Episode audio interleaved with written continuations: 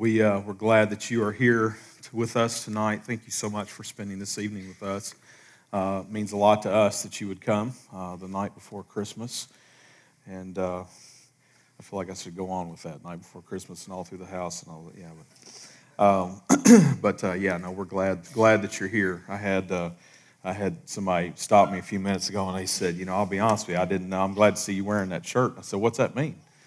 And they said, Well, I didn't know whether to dress up or dress down. I saw something about pajamas and all this other. And I said, Well, I, you know, he said, Seemed like I remember you dressing up in the past. I said, Well, I think I, I have dressed up in the past. I said, Really? I kind of went with like my best car shirt, is really, you know, what I went with. You know, it didn't have gear oil and hot chicken stains on it yet. So, uh, you know, I figured it was a good one to go with and, you know, just seemed appropriate. It's Christmas. Do something you like, right? So, uh, no, we're, we're glad that you're here. I, on that note, you know, I, I, see some of you are late to the party on the ugly sweaters.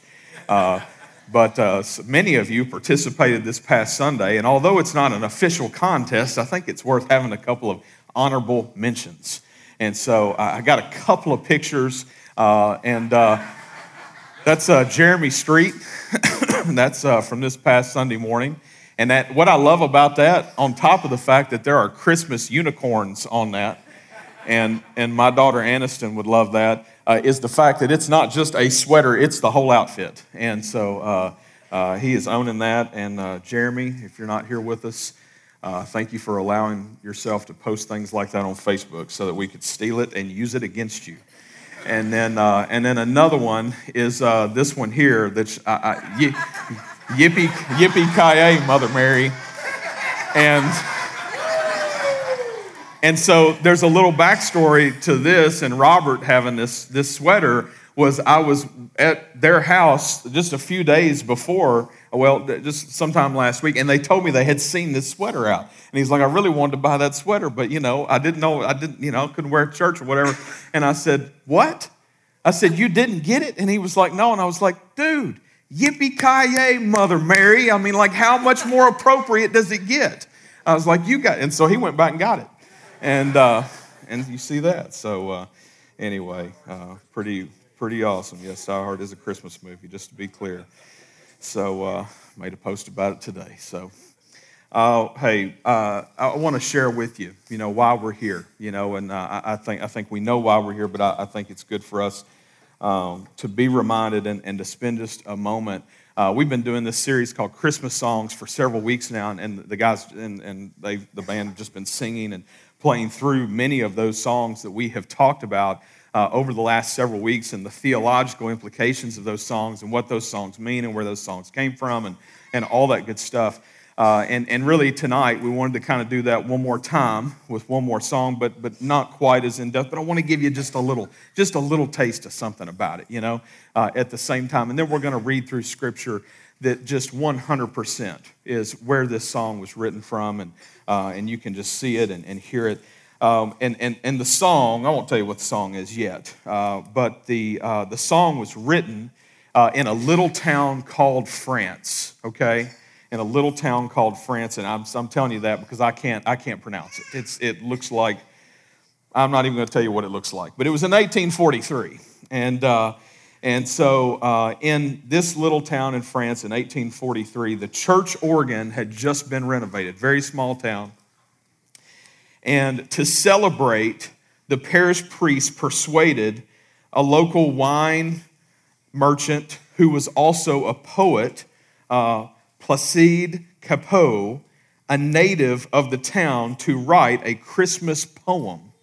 And then soon after that, Adolphe Adam composed the music to this song. And the song premiered in 1847 by the opera singer Emily Laurey. Sounds like something out of The Greatest Showman or something. And this song is one of those songs that, that we, I think we all love this song, but I think we all love this song because we love what it, what it says and what it speaks to us. And it talks of, it talks of all of these things, of, it talks of God's power, it talks of, of us proclaiming who He is and the creation proclaiming who He is. And that, that all of creation would fall on its knees for Christ the Lord, that we would all and it would all praise him forever and ever. It's just one of those songs that just sticks with us. O holy night, the stars are brightly shining. It is the night of our dear Savior's birth. Long lay the world in sin and error pining, till he appeared, and the soul felt its worth. A thrill of hope, the weary world rejoices, for yonder breaks a new and glorious morn. Fall on your knees. Oh, hear the angel voices. O divine night, O night when Christ was born. O night divine, O night, O night divine. That night, that night broke history wide open. I mean, literally did that. That here we are, 2,000 years later, that, that to some degree, in all areas of the world, people stop to recognize this, this day, this time in history. Even if they don't believe in God, even if they don't know the name of Jesus, all over the world, there are people stopping right now. I've got friends, I've messaged with friends in other countries in the last couple of days, even, that have talked to me about, oh, yeah, no, we're not, we're not working, we're not doing anything next couple of days. You know, all because Jesus came. Let me read Luke 2, which we have studied over over the last couple of weeks. In those, in those days, a decree went out from Caesar Augustus that all the world should be registered. This was the first registration when Quirinius was governor of Syria. And all went to be registered, each to his own town. And Joseph also went up from Galilee, from the town of Nazareth to Judea, to the city of David, which is called Bethlehem, because he was of the house and lineage of David, to be registered with Mary, his betrothed, who was with child. And while they were there, the time came for her to give birth, and she gave birth to her firstborn son, and wrapped him in swaddling cloths, and laid him in a manger, because there was no place for them in the inn. And in the same region, there were shepherds out in the field, keeping watch over their flock by night. And an angel of the Lord appeared to them, and the glory of the Lord shone around them, and they were filled with great fear. And the angel said to them, Fear not, for behold, I bring you good news of great joy that will be for all the people. For unto you is born this day in the city of David a Savior who is Christ the Lord. And this will be a sign for you. You will find a baby wrapped in swaddling cloths and lying in a manger. And suddenly there was with the angel a multitude of the heavenly host praising God and saying, God, Glory to God in the highest, and on earth peace among those with whom he is pleased. When the angels went away from them into the heavens, the shepherds said to one another, Let us go over to Bethlehem and see this thing that has happened, which the Lord has made known to us. And they went with haste and found Mary and Joseph and the baby lying in a manger. And when they saw it, they made known the saying that had been told them concerning this child. And all who heard it wondered at what the shepherds told them. But Mary treasured up all these things, pondering them in her heart. And the shepherds returned, glorifying and praising God for all they had heard and seen as it had been told them. to understand the weight of the coming of Jesus into the world is to just begin to understand the foundation of all of everything that is our faith as Christians. That we believe that God sent his only Son, not just because he wanted to come hang out not just because, just because God was wanting to have a little experiment, but because He sent His Son to live the perfect life, to be the perfect sacrifice, that He could take the death that we deserve for our sin. That if we believe in Him, that if we trust in Him, that we can be saved. that he took the punishment that we deserve. He stood in front of the judge on our behalf and said, Judge, I'll take their sentence. Anybody who believes in me, I'll take their sentence. And he put his righteousness on us so that when the Father sees us, they see, he sees Jesus. It's, it's the most amazing thing that has ever happened in all of creation by the guy who created it all to begin with. It's amazing. It's amazing. God sent his son not just to be a baby, but God sent his son to die. But God didn't just send his son to be a baby and grow up and then die. God sent his son to be a baby, to grow up, to die, and to defeat death on our behalf.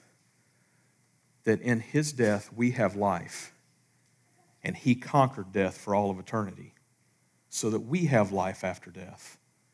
So, at the end of the day, this isn't just about us not going to hell or gaining heaven. This is about us gaining true life, and that life, even right now, that we gain a new life right now, that God gives us purpose in that life right now. The most amazing gift ever given Jesus Christ, our Lord. I'll read this Isaiah 9 6, and it says this. It said, For to us a child is born, to us a son is given. Given like a gift, right? We can't earn it. He did it because He loves us.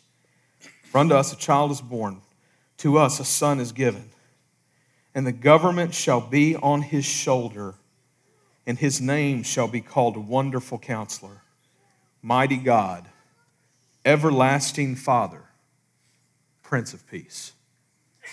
Prince of Peace. If you don't know what it's like to have the peace that only comes through Jesus, I encourage you, I urge you tonight, let your heart be open. Let God speak to your heart. Let Him lead you. If you need to talk to somebody, don't leave here. We'll stay. I'll stay as long as I need to. To talk to anybody that wants to talk about what it means to trust in Jesus as your Savior. Let God do that work in your life tonight. I can't do it, but He can. And He has done it through His Son Jesus. And all you have to do is believe. Let's pray together.